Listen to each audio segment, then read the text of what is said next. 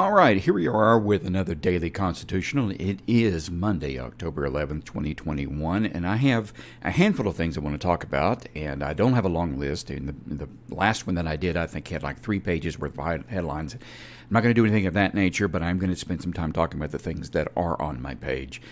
And as I've said before, these are kind of random things. These are pieces of information that I've run across through social media, through the news, things of that nature that have happened within the last few days.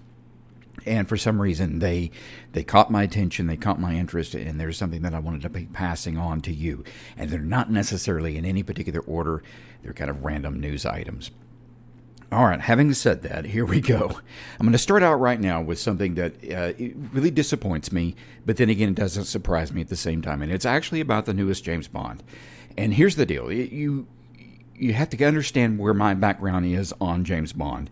I was a Sean Connery fan, with the Sean Connery James Bonds, partly because that's where my first name came from. My parents named me after Sean Connery thanks to the James Bond movies and things of that nature. And so it has been a lifelong heritage for me. I enjoy those movies. They were a little campy. They were nothing. I mean, they were serious drama theater compared to when Roger Moore took over.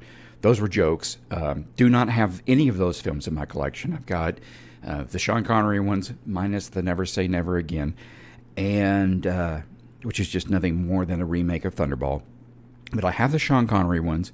I liked the Timothy Dalton ones. I thought I liked the Pierce Brosnan ones, but in reality, I really didn't. I saw the first one at the movie theaters. I was excited because I was looking forward to Pierce Brosnan being James Bond. And, you know, at the time, in the 90s, he was okay. He was okay. Then it got campy, almost to the Roger Moore level, but then it got too racy for my take. And if you've read the Ian Fleming books, and I've read many of them, Ian Fleming wrote a character that was not really a nice man. James Bond was a smoker, heavy drinker, heavy womanizer. He was bloody. He was cruel. He was heartless. But that was his character. That was what it was supposed to be. And Sean Connery played him as rough as you could play a character like that in the 60s without it being a rated R movie or an M-rated movie. Then Roger Moore comes on, and he completely devastated any of that mindset. I mean, all of that was gone except for the womanizing. You know, in one movie, he might sleep with 3 or 4 different women. And it was ridiculous. It had taken where Connery had gone with it and had gone overboard with it and become just ridiculous and silly. And yet he's made more of the films than anyone. That's the hard part about it. Connery had, I think, 6. Roger Moore had 7. I mean, which was unfortunate because his movies, some of their ratings were down in the 30s and 40s on his films. They were terrible. They did not do well. A couple of them did. But I guess that's what kept them holding on to him for the next. I mean, he did all right with his first one. Next couple of ones kind of bite it. He does well with another one. So, oh, well, we'll hold on to him a little while. And then that's how his pattern was. Timothy Dalton, the thing with his is that his were, they were more reserved, but they were also a little bit more gritty, especially compared to Roger Moore. They were closer to the Ian Fleming version of James Bond than Roger Moore's had been. And the timing was off. But then you end up, you know, like, of course, you go through the Pierce Brosnan, and he did 4 films in his time. And again, each of those got more campy, more ridiculous, and oversexed, too much skin, that kind of thing. Now, I say that in light of knowing that, yes, there was some skin in the Sean Connery ones, a couple of those. But it was just too loose. It was too raspy, breathy, Madonna-ish for James Bond. Way too much. So you end up with Daniel Craig. And I remember the criticism originally of Daniel Craig was that, well, hold on a second, he's blonde. Well, he's not really blonde, but he was a lighter-haired one.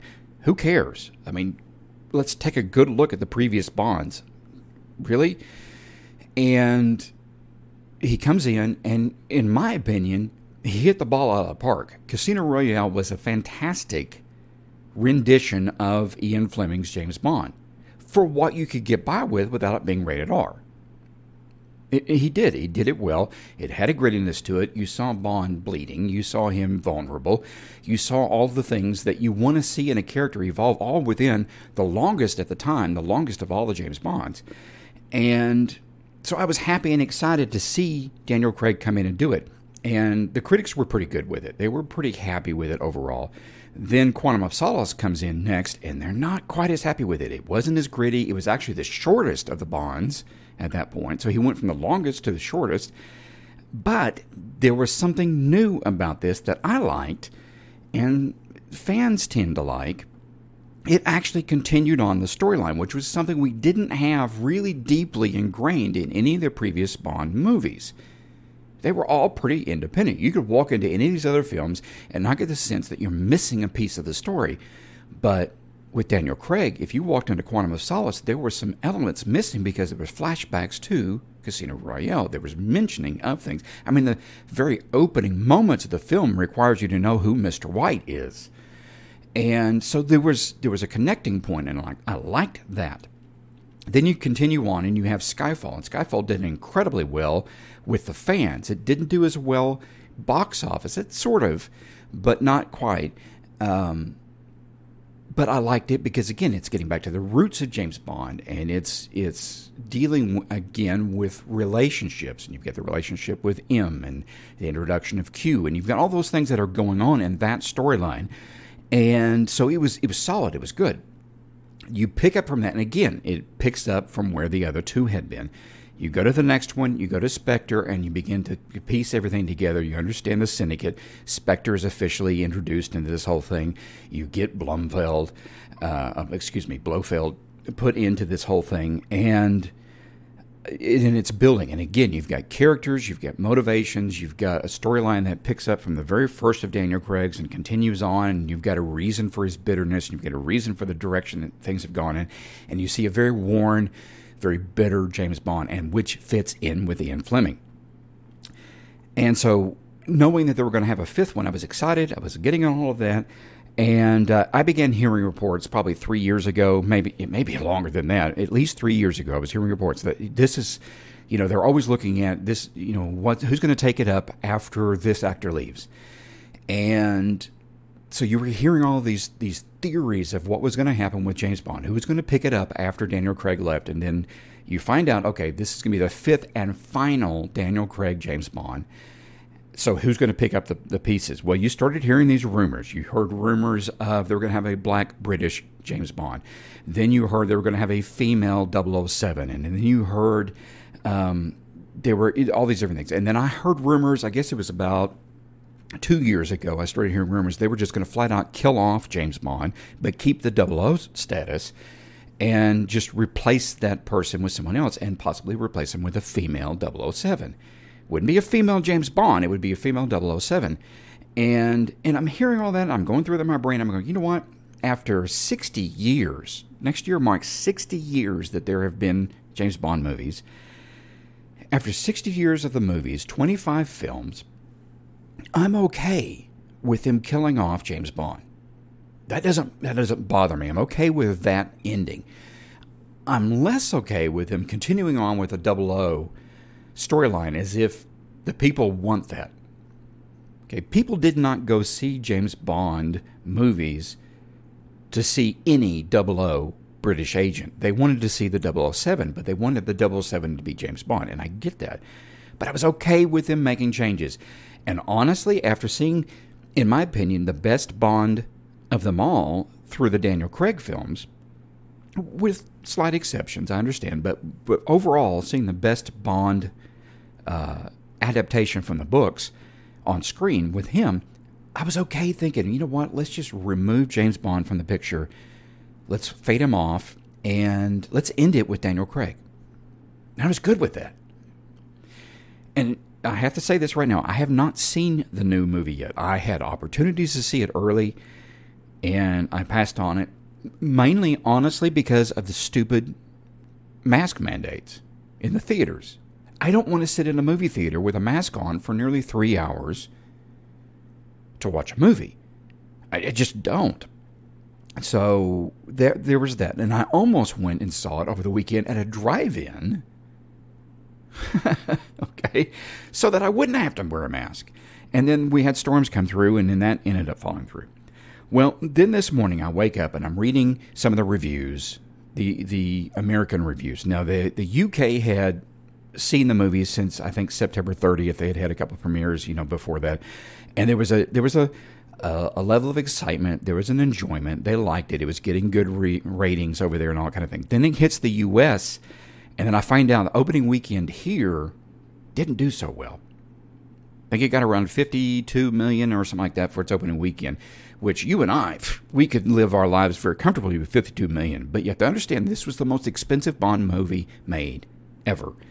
250, some claim up to $300 million for the film. Some groups are promoting that there was another 250 million spent in advertising. And I'm like, where? I saw a handful of ads on TV a year ago. Couple of posters here or there. I didn't see anything as far as marketing for James Bond. I mean, not anything significant. I mean, they market the latest cartoon better than they marketed Bond, at least here in the U.S. It just wasn't being marketed. But the claim is they spent another $250 million in advertising. Don't know where that went, but that's their claim. So in reality, there's a possibility that you're looking at half, if not three-quarters of $1 billion spent on this movie. An opening weekend here in the U.S. is a little over 50 million. Worldwide, 313 million. They're indicating now that it's going to have to make $1 billion or more to break even. Okay. Not a good weekend opener. Time of the year doesn't help. A delay by a year doesn't help. Mask mandates don't help, all of that. So all of those things were working against it. Now, but if you take all of that away, here's where I think the biggest problem is with this Bond. And it's sad because it's going to be the last one. And I'm not giving anything away, but James Bond's character kind of has a Batman moment in this one. The story picks up 5 or 6 years after Spectre. Okay, so it's real world for us. It's been, 5 years since the previous movie. Well, it's in the Bond world, it's been 5 years as well. He's retired, so he's not a 00 anymore. So in this movie, the rumors of the 007 being handed off to somebody else has already happened. Okay, he is not a 00. Someone else is picking up the 00 status. You've got Moneypenny in this one, and you've got other things that are going on. So they've already began that. So that rumor that was building for the last few years is real, okay? James Bond is going to go off into the sunset, and I'm okay with that, with this being the 25th film, 60 years in the works with all of this stuff, and from book to film. I'm okay with all that. But it's getting bad ratings, and part of the reason why it's getting them is because of the way they decided to go out with this. Now, they could have kept this character intact for one more movie. 2 hours and 43 minutes is all they had to do. They just had to make a movie that was solid with a Daniel Craig style, finish out the 25th movie the way that we were used to the characters being, with the storylines that they had, and move on with a new person. They could have gone with a 26th film, using the 007 with anybody else, and they could have made them transgender, they could have made them a goat, they could have done anything they wanted to do with that character moving on, because it would have been a 007 agent, not James Bond. But no, they had to go get woke in this last movie. They had to make the 007 has to be a woman, which I'd already heard rumors was going to happen, so that didn't shock me, but they did it, okay? Then they go in and they have to throw an element in there. They have to throw some political correctness in there, which is not political correctness. It's insanity. It's liberal mental illness is what it is. But they had to throw it in there. We've had a character. We've had Q since the beginning of all of this. They had to go and make Q queer. They had to make him gay, right? They had to make him homosexual. They couldn't just finish out the last 2 hours and 43 minutes of the James Bond legacy with everything just being whatever it is. You don't know what his orientation is in 24 other movies, and you don't care. It's not a part of the character. It has nothing to do with the character. But no, they have to add it to the character in the 25th movie. Why? Why? I mean, seriously, why is that important? Why should we care who he gets romantically interested in? He's Q. But no, they had to go there. They had to do it. They have to, quote-unquote, kill off James Bond. They have to replace James Bond with a female agent. And then, and there are people that are going to be saying, and on top of that, she's a female agent of color, which I don't have an issue with. But there are people that will have issues with that. Now, if they had tried to make James Bond a female James Bond, I would have had problems with that. Right? James Bond gets a sex change. That would have been an issue. But they go and hand off the 007 to a female character, and I'm okay with that. Again, they can do what they want to with that. But you don't have to make Q queer. You don't have to, and I know that word's not intact for people, but you know what's funny is that they don't have a problem using that letter in their extremely long, full alphabet of mental illness codes. They don't have a problem making. I don't care. Again, I don't care any of that. Now, if they decided to have James Bond suddenly be gay, then it wouldn't fit with any of the storylines in the other 24 movies. It wouldn't fit with any of the books. It wouldn't fit with any of that structure. But it wouldn't have surprised me really that much. But here they go. They go to ruin all this stuff. And as a result, a part of this, they're having a bad marketplace. And I'm not saying it's directly related. I think part of it is the other things. I think part of it's the mandates. Part of it is the time that it comes out. The fact that people were excited a year ago, but then another year's gone by. People aren't going to movie theaters like they used to. The movie ticket prices are insane. Theaters that used to spend $5 or $6 in, you're now spending $12 and $14 in. And you're being required to sit 18 feet away from other people. And I exaggerate that to an extent, but they're all in little pods of two now that you're required to wear your mask the whole time that you're in there. And people have, particularly because of COVID in the last year, people are used to being home. People are used to sitting in the comfort of their own living room watching their movies. And when you can have a 72-inch TV or a 60-inch TV in your home with surround sound, and you can sit in the luxury of your own home and watch something, why in the world would you go to a movie theater where you have to distance yourself from other people and you have to wear a mask over your face for 3 hours? Okay? So all of that takes into place. And then on top of that, you've got to watch a character that you've watched your entire life. You may have read the books or whatever, but a character that you've been involved with all this time, and the figures that are related to this character all being switched around and remanipulated. All as a part of a swan song. So instead of ending the 25-movie franchise in a traditional James Bond method, in an Ian Fleming method, they had to go in and screw it up and try to be woke about it. And it's sad. It's very sad. It's sad because I like the Daniel Craig ones. I was looking forward to this final Daniel Craig. I wanted to see a good exit for the character. And I wanted to see one that didn't tell me that we're living in the real world. Okay, I wanted to see one that was still gritty and kind of real worldish, but not using real people, okay? Not using real scenarios. Now, it doesn't help that this one also centers around a virus that's micro-programmed for particular people. And so, you know, it doesn't help that they created this movie, which, by the way, was created in script form a couple of years before the movie was produced, right? So they were creating a pandemic-related programmed virus-related storyline before COVID happened. And the conspiracy theorists could go crazy with that if they want to, but it's not something new. We've been hearing this and seeing this in movies for decades. And but anyway, this story centers around that kind of thing. The weapon is more virus than it is anything else, which again is not a great way to end James Bond. But here we are. They do it. I mean, at least it's not... It's a Russian hoax. I mean, at least it's some other, you know, thing. But it's supposed to pull us away from the reality around us and yet still feel real in its own way.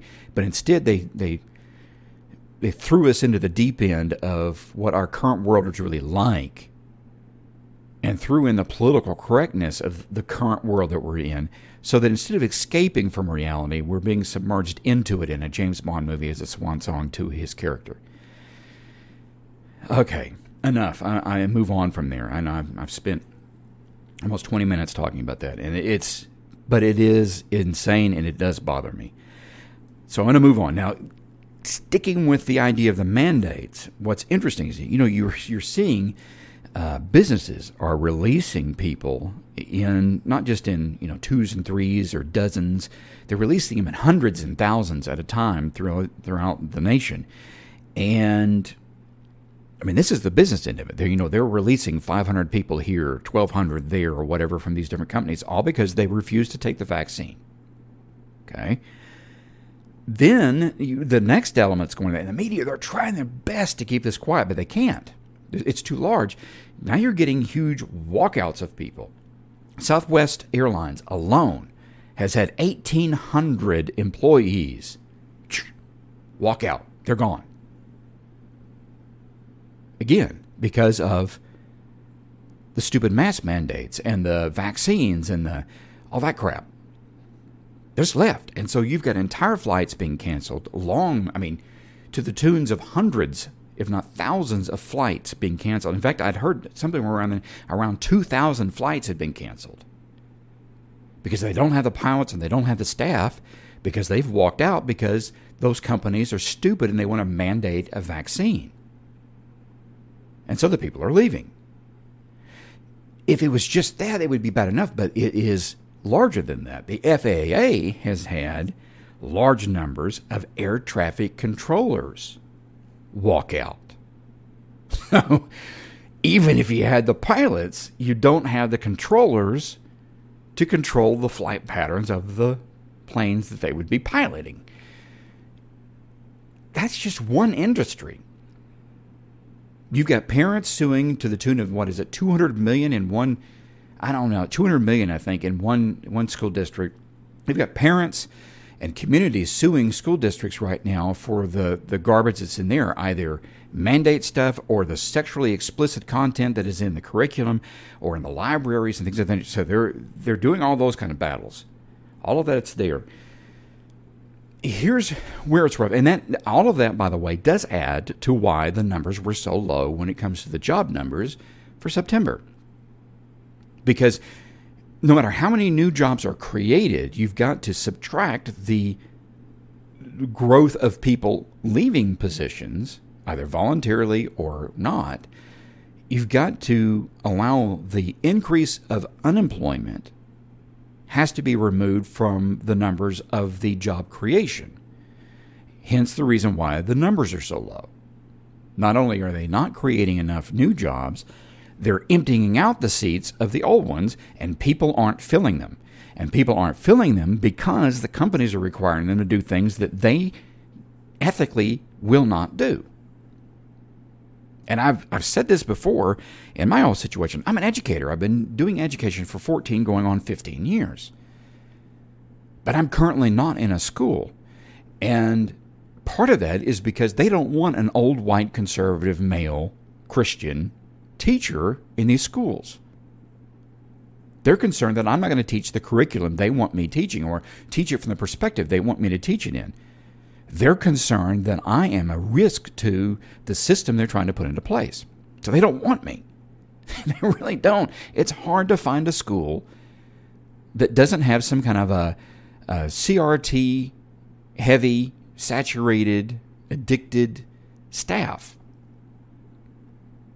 They want to teach that the white man is bad. They want to teach privilege of certain groups. They want to teach that everybody other than whites is run down and chased off and is being abused by the system. And they're going back to the 70s idea of, the man wants to keep you down. And the man isn't the wealthy. The man isn't the company. The man now is anybody that's white. And so it's hard. It's hard to be in an education system on top of the fact, again, mask mandates, vaccines, all that stuff that's going on, which is keeping the schools from getting new people in it as well. So it's hard. So I'm between those situations right now, and I'm not happy with that. And people talk about, well, you're just going to have to do something else. You're just going to have to change careers. Well, that sounds great and all, but take what you do and suddenly tell yourself, what would I do if I wasn't doing this? And then go and look that job up and see how many opportunities there are for that job. And you may be one of those few that goes, oh, you know, what I would really like to do really is being looked for. Well, then go do it. What I enjoy doing is educating. But that's the one area that they almost don't even want to call on me for. And they certainly don't want to do a face-to-face with, because they go, oh, he's an old white guy. They look at my resume and they go, oh, he's got a ministry degree. Oh, he's got 2 of them. Oh, wow. Now, granted, he's taught for 14 years. Yeah, but he's got those ministry degrees. He's not going to want to look at things the way that we want our teachers looking at him. Yeah, but he teaches English. Yeah, but see, he's not going to want to cover the material the way we want him to cover. See, he's going to want to cover stuff like Shakespeare. Yeah, maybe. Well, maybe not. Maybe he won't like Shakespeare. Yeah, but see, he's not going to want the people of color type of literature. He's not going to talk about diversity. He's not going to understand them. He won't get them. He doesn't have any culture. He just has privilege. And those are the kinds of conversations in a roundabout way that they're having. And so here's where we are. So you're seeing empty classrooms. You're seeing a degradation taking place of the education level. And that's why you're seeing teachers retire. That's why you're seeing them leave. That's why you're seeing classrooms that are overfilled. There's issues. There's a lot of issues going on there. And it doesn't help that you're having these mandates that are being put on all these different levels for things. And it's keeping people from being employed. And it's kept me from seeking out some other position out there too, because you can't live on minimum wage. I'm sorry. And I'm not fighting for $15 an hour. I qualify for more than a $15 an hour job. The problem is those jobs, for the most part, don't want me right now. I don't fit the profile they want. See, it's not that I'm not qualified. I am. I mean, I qualify for management, upper management. I was with management with FedEx. I've done those things. I've run teams of people. I've run branches of offices. I've done those kinds of things in the past. I don't want to go back into that line, but even if I did, they don't want me. They don't want me because I'm anti-mask. I'm not pro-vaccine. Again, I'm white. I'm male. I'm middle-aged. I'm conservative. I am Christian. They don't want any of that. So I'm already witnessing that the shove out is happening. So traditional methods are having to be changed. And I know it probably, again, feels like I'm chasing a rabbit, but I'm really not trying to. I'm just indicating people have had enough. And people that it may not be affecting your industry yet, but just wait, it will. It will. And if the thought is, well, I may not be able to get a full-time position somewhere, but I'll just get some kind of a part-time somewhere. It's the part-time positions that are even more mask mandated, even more vaccine mandated than any of the others. If you go into a food service place, you're going to be wearing masks all day. If you're going to go into a retail, you're going to be wearing masks. You're going to be in all of that stuff. And if you're against all of that, if you have a problem with all of that, you're not going to get a job. You're not going to get a job. And not anything that pays anything. And you're going to have to work 40 hours a week in order to get half of what you were getting in a decent position before that. But again, COVID. And it's not about the disease. It's about that word and what they have done with it.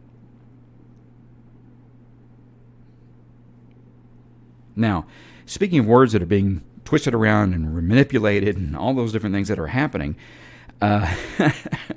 we know the trend has been happening at it started out with the college games.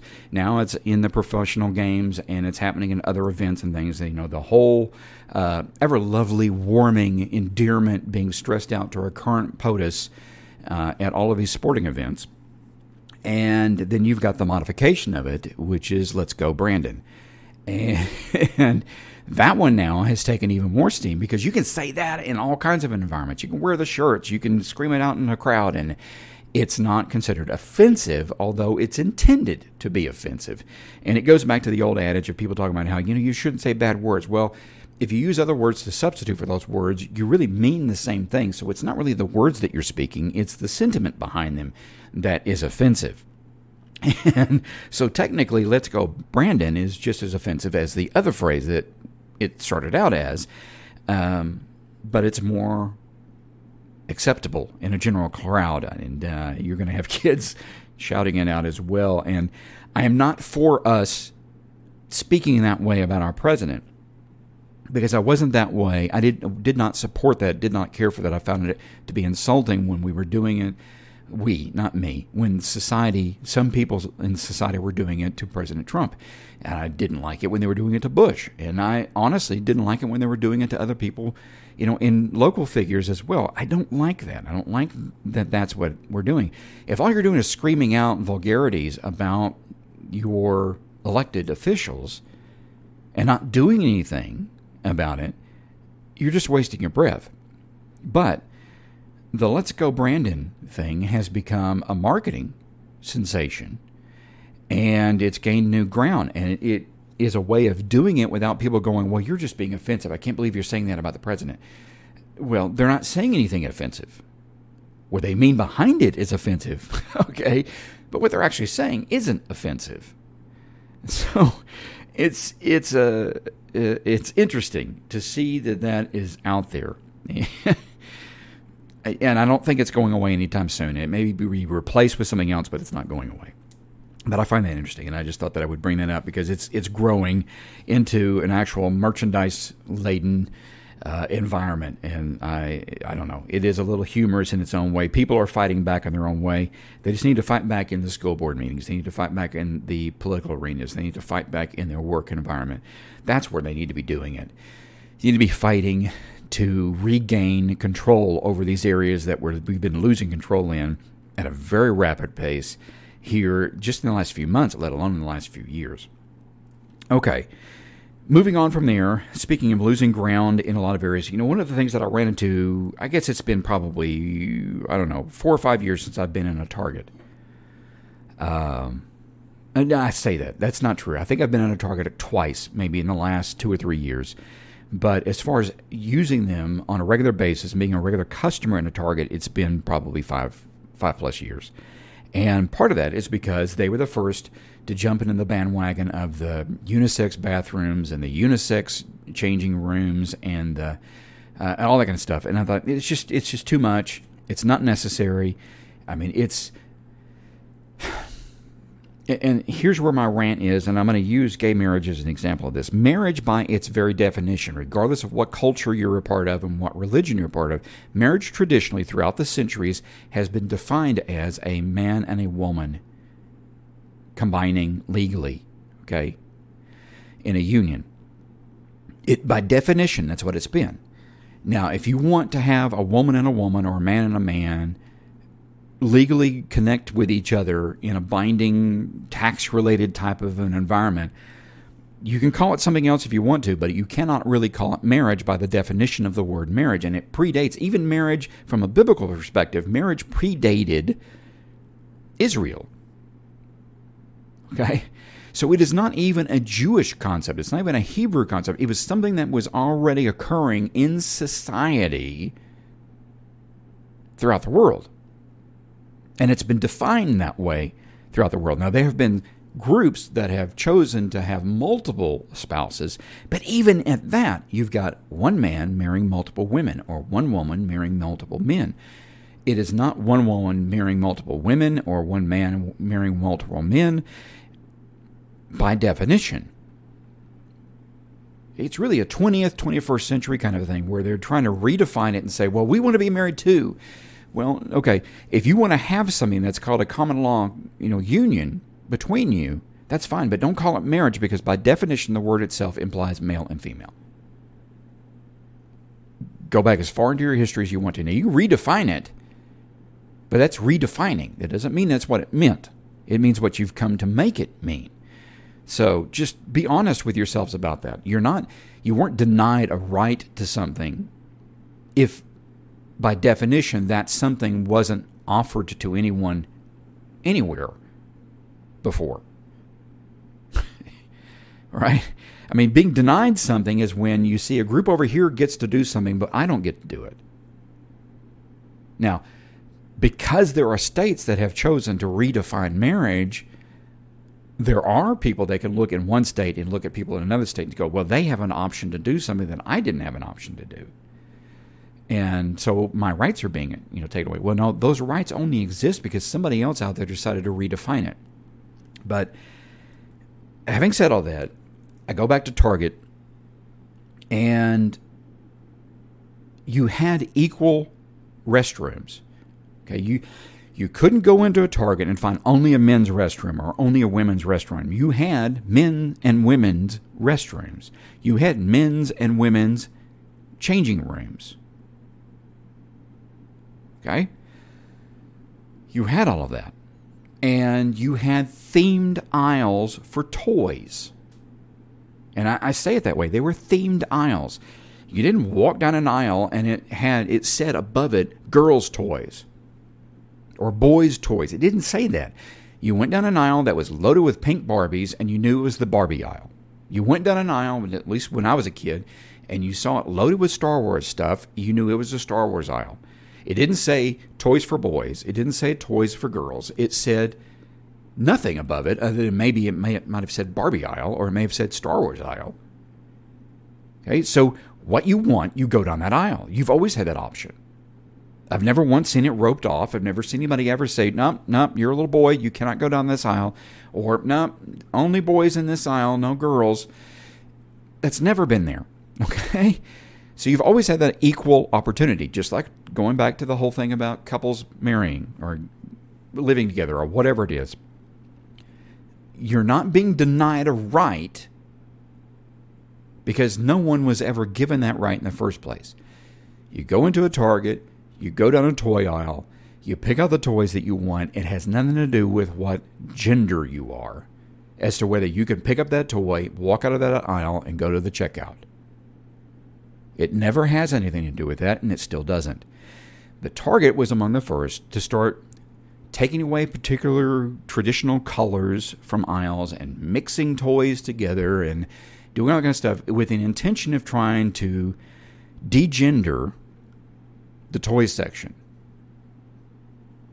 Okay? And so that was kind of my last straw. It's like, you know what? I'm not going to do this. I'm just not. I mean, it's not necessary. If a kid wants to go down to one aisle and pick one up toy and go down another aisle and pick up another toy, they can do it. You don't have to intermix everything together just for the purpose of just intermixing it. It's not necessary. They have the freedom to move among the aisles. You don't have to intermix at all. If you're going to do that, why don't you just color coordinate all the games too? All the green boxed games go on this shelf, and all the yellow spot colored games go on this shelf. And because it's just that it's that stupid. You go in, you look for what you want, you grab it off the shelf, and you go to the checkout. That's it. It's real simple. There was no confusion for the kids either. The kids knew if you wanted the Star Wars toys, you went down a particular aisle. If you wanted the games, you went down a particular aisle. If you wanted the bicycles, you went down a particular aisle. If you wanted the Barbies, you went down a particular aisle. You knew this is where you went. And it wasn't because it was girls only or boys only. It was because this is where they put all the Star Wars toys, period. And it'd be mixed in with all kinds of other figures. It may even be mixed in with Little Pony figures, but it's all action figures on that aisle. That was fine. It was always that way. It's no big deal, okay? But now they've gone in, and again, it was all independent businesses choosing to do these things, and if you didn't want to partake in those things, you didn't have to go to those stores. And that's what happened with me with Target. Walmart tried to do their version of it, and they started trying to mix things up a little bit too, and it didn't work. Well, now, forget about the businesses doing it, okay? And here's one of the ramifications of you California people holding on to Gavin Newsom. Okay, you may not have liked Larry Elder. You may not have liked the other Democrat choices. So you held on You didn't recall Gavin Newsom, and as a result of that, he's got a new level of power and fire, and he's now doing a new level of stupidity. He's locking you down even further. He's mandating more things in your life now, and you have yourselves to blame for it. You could have recalled the guy and had somebody else come in and leave things alone. That's what's funny about it, okay? Larry Elder would have, I mean, at least with him, probably even the other Democrats, but at least with Larry, you know he would not have done this. And here's what Gavin Newsom has done with his new power. He has now decided to create a mandate in the toy aisles in California, where you now have gender-neutral toy aisles. You have to. It's a mandate.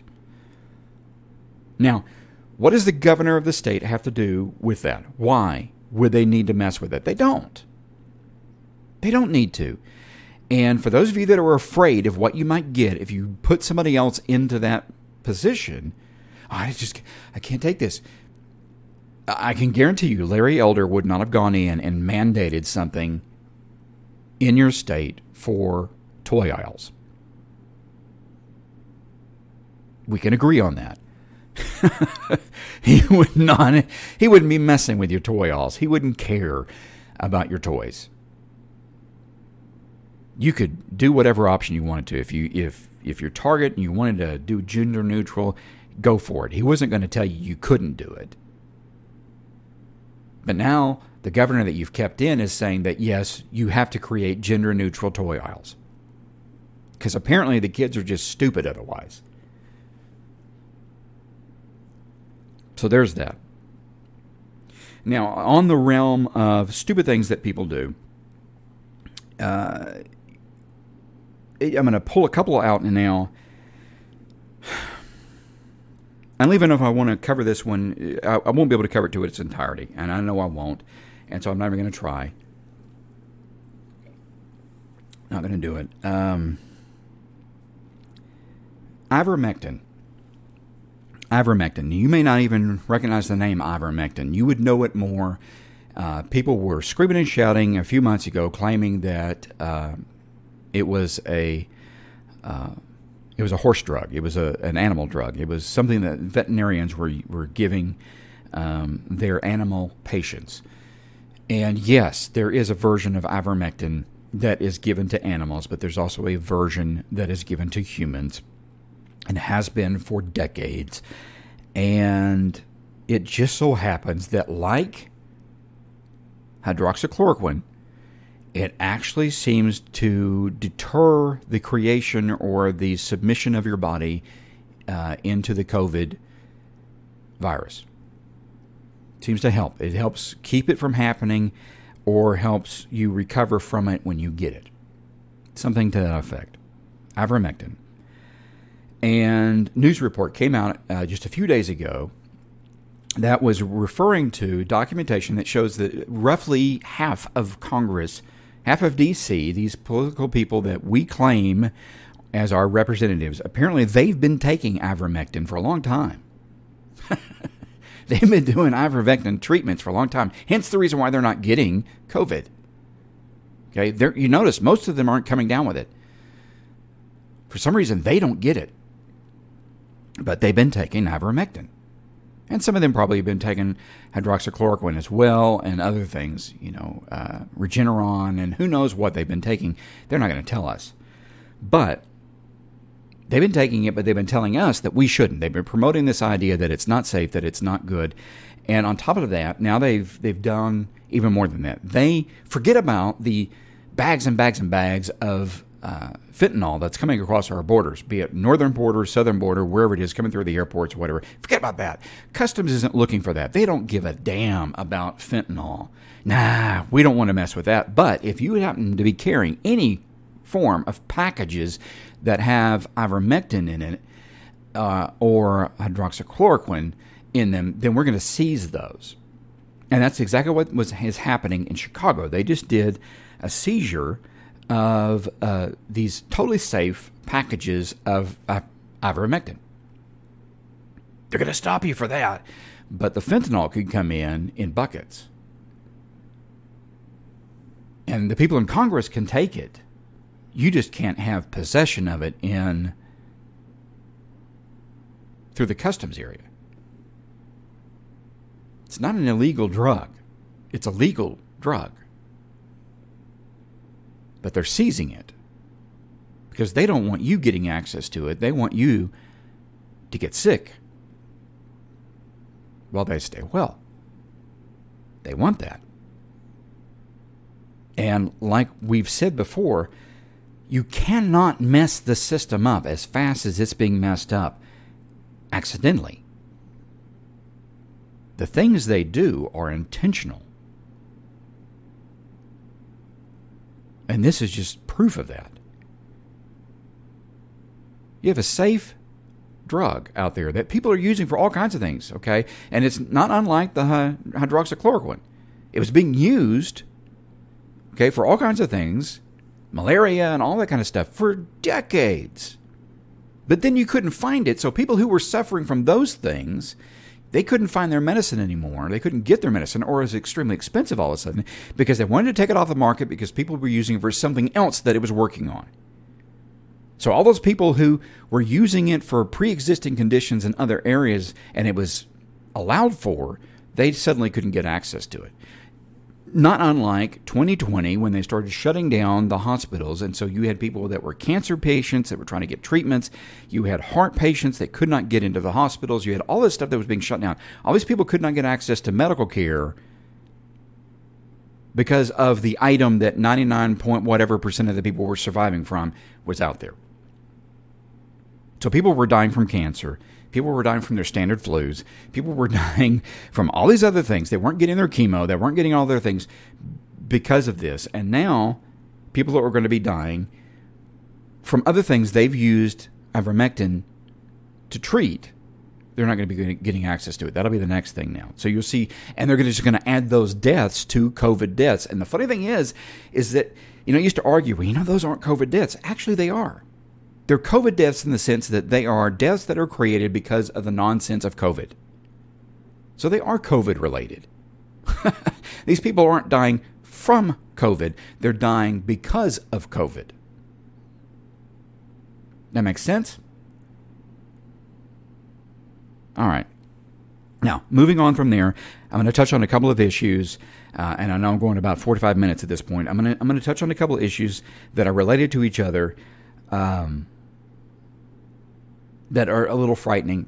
I've covered this in videos in the past. I've covered this in podcasts in the past, and I highly recommend that you go back and watch my One World Religion items on the two parts on Catholics. Because, and if you're a Catholic, if you're a member of the Catholic Church, I'm not striking at you directly when I make these comments. I'm striking at the leadership within your religion. And I say it that way because I am under firm belief based off of the historical information, and you can go back and do your own research as well, and former Catholics can say this as well because many of them have researched the same thing. Catholicism is something that was created after Christianity was started. Catholicism is not the origin of Christianity. It is a spin-off between Judaism and Christianity. It is Romanized Judaism. And so therefore, I do not refer to the Catholic Church as the Christian Church.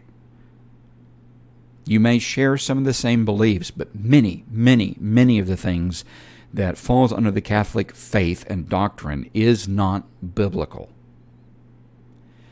It may be traditional because you've always seen it, and you've seen it within the church that told itself and told us that it was the Christian church, but you will not find scripture to back these things up. Many, many of these things. Unless you go back to Old Testament and you're basing it off of Judaism. So I say that to say this. The Catholic Church, the leadership within the Catholic Church is, and I'm not saying 100%, but on average, the Catholic leadership is immoral. And some of them are downright demonic. Now, you can say the same thing about some of the Protestant churches as well. You see scandals almost every day in Protestant churches, in Protestant ministries. So I understand. But now there are people that could argue, and I could argue it as well, that the Protestant faith is also not the original Christianity. The protest was of the Catholic Church. So you had Christianity, then Romanized Judaism that became Catholicism, and then you had a protest within Catholicism that produced the Protestants. Okay? That's all a different time frame that is not from the original time frame of Christianity. So there are arguments to be had. And yes, there are wrong, there are demonic things that go on in Protestant churches as well, and Protestant ministries. And remember, understand what I'm saying here. When I say Protestant here, I'm talking about anything that's considered under the umbrella of Christian that is not Catholic. Okay? And so under the Protestant umbrella would be your Baptist, Episcopalians, your Lutherans, your all of those, okay? All of your denominations that are non-Catholic fall under Protestant. Okay?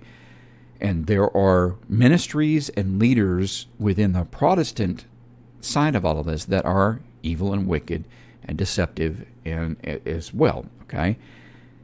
Catholic Church, though, seems to be the one that people are the most aware of, and there seems to be so much evidence of it moving around.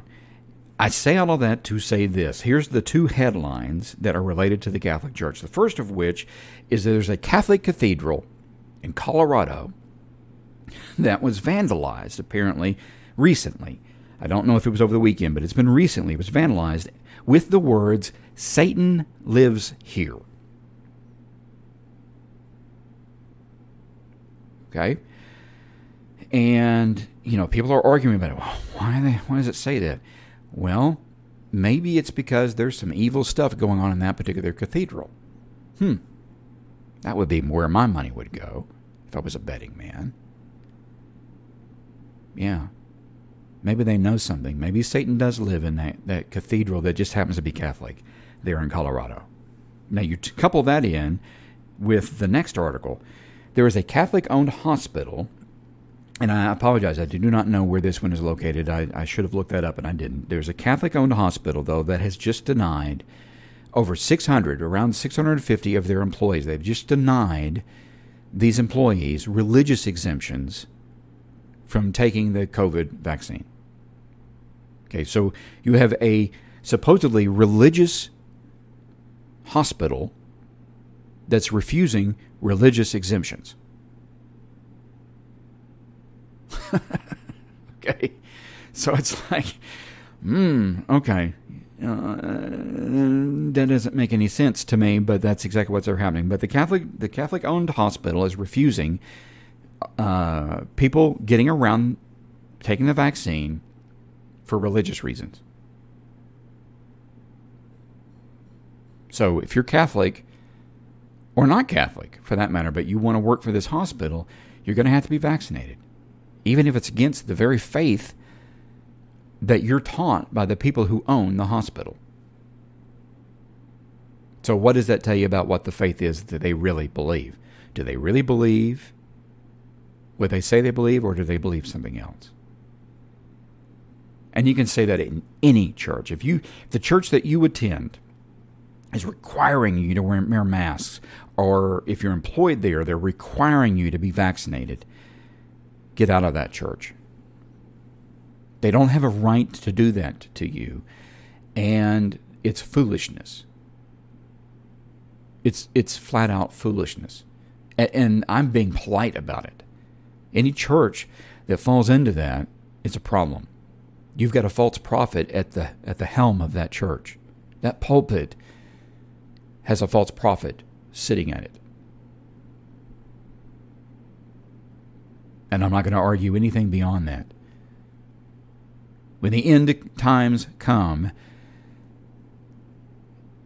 and the serious stuff really hits, and we're close, I believe, because you're already seeing where you're being isolated out from doing things if you don't fall under a certain guise, It's going to be that way for everybody who claims that they are a Bible-believing Christian. If you don't take their mark, you will be denied everything. If you're in a church right now that is telling you that if you don't do this, if you don't do that, you cannot come here, you're in a church that when the end times come, will give in. They will promote you giving in. They will help you get the mark. You don't want to have anything to do with that church. And you could say, well, it's just the current leadership right now. No, you need to get out of that church, because the people who got that minister into that position, who accepted that minister into that role, are just as much of the problem. And those that are allowing that minister or that ministry to stay in operation are part of the problem. And it is that serious. It really is.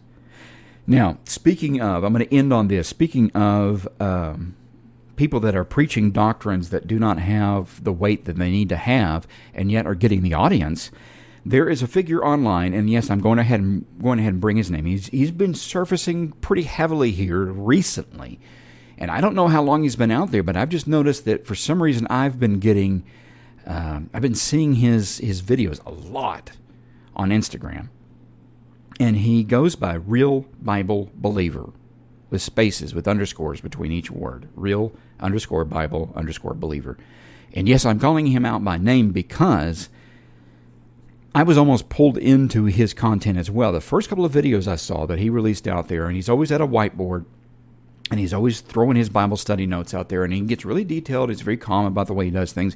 And some of the stuff that he connects, I mean, I can say, yeah, I see that. There's theology that supports that, and da-da-da-da. But what I've noticed is that it's gotten more and more specific about things that I just reported in my 1800s shift video a couple of weeks ago. He is heavy dispensationalist. He is heavy into this idea of a big rapture. He is heavy into the ideas of departmentalization of Bible history, and he's big into all that stuff. And I tell you this to mark him and avoid him, because his presentation seems simple, seems straightforward, seems easy to understand, and it is, unless you understand the scripture behind some of it and you go, hold on, the Bible does not specifically say this. And again, I was there. I spent nearly 50 years of my life between being raised in the church, doing both active in ministry in high school, doing all of that kind of thing, being active and having a bachelor's in religion studies, in pastoral ministry, having a master's in theology with biblical languages, and having spent a lifetime in all this. I was heavily steeped into what I now know was dispensationalism. But I now also know that based off of, if you go back into the actual scripture, many of those elements don't exist, and you can't go back, even in church history, very far. You get into the 1800s, and that's when you start realizing, this is when they started talking about all this stuff. This is when we started writing all this stuff. This is when they started creating Bible studies that were themed with this, and study Bibles that had this in their footnotes. And this is when we started spreading this throughout the Baptist faith. And this is when we started spreading it around the Presbyterians. And this is when we started throwing this in and calling it biblical evolution and different things of that nature. And we started throwing it into our understanding or redefinition or discovering of new meanings in the Constitution, and all of that is in the 1800s, and this guy is preaching 1800s dispensationalism, and he does it in a very simple, very straightforward, easy to understand method. And the problem is that what you understand, some of it is not true. And so I end this broadcast with that warning. Mark him. Okay, walk away. All right, I've actually held myself to an hour this time. Amazing, but that's where I'm going to go with this. I'm praying for y'all. I hope you are praying for me. Please show others this or other videos. And until next time, God bless.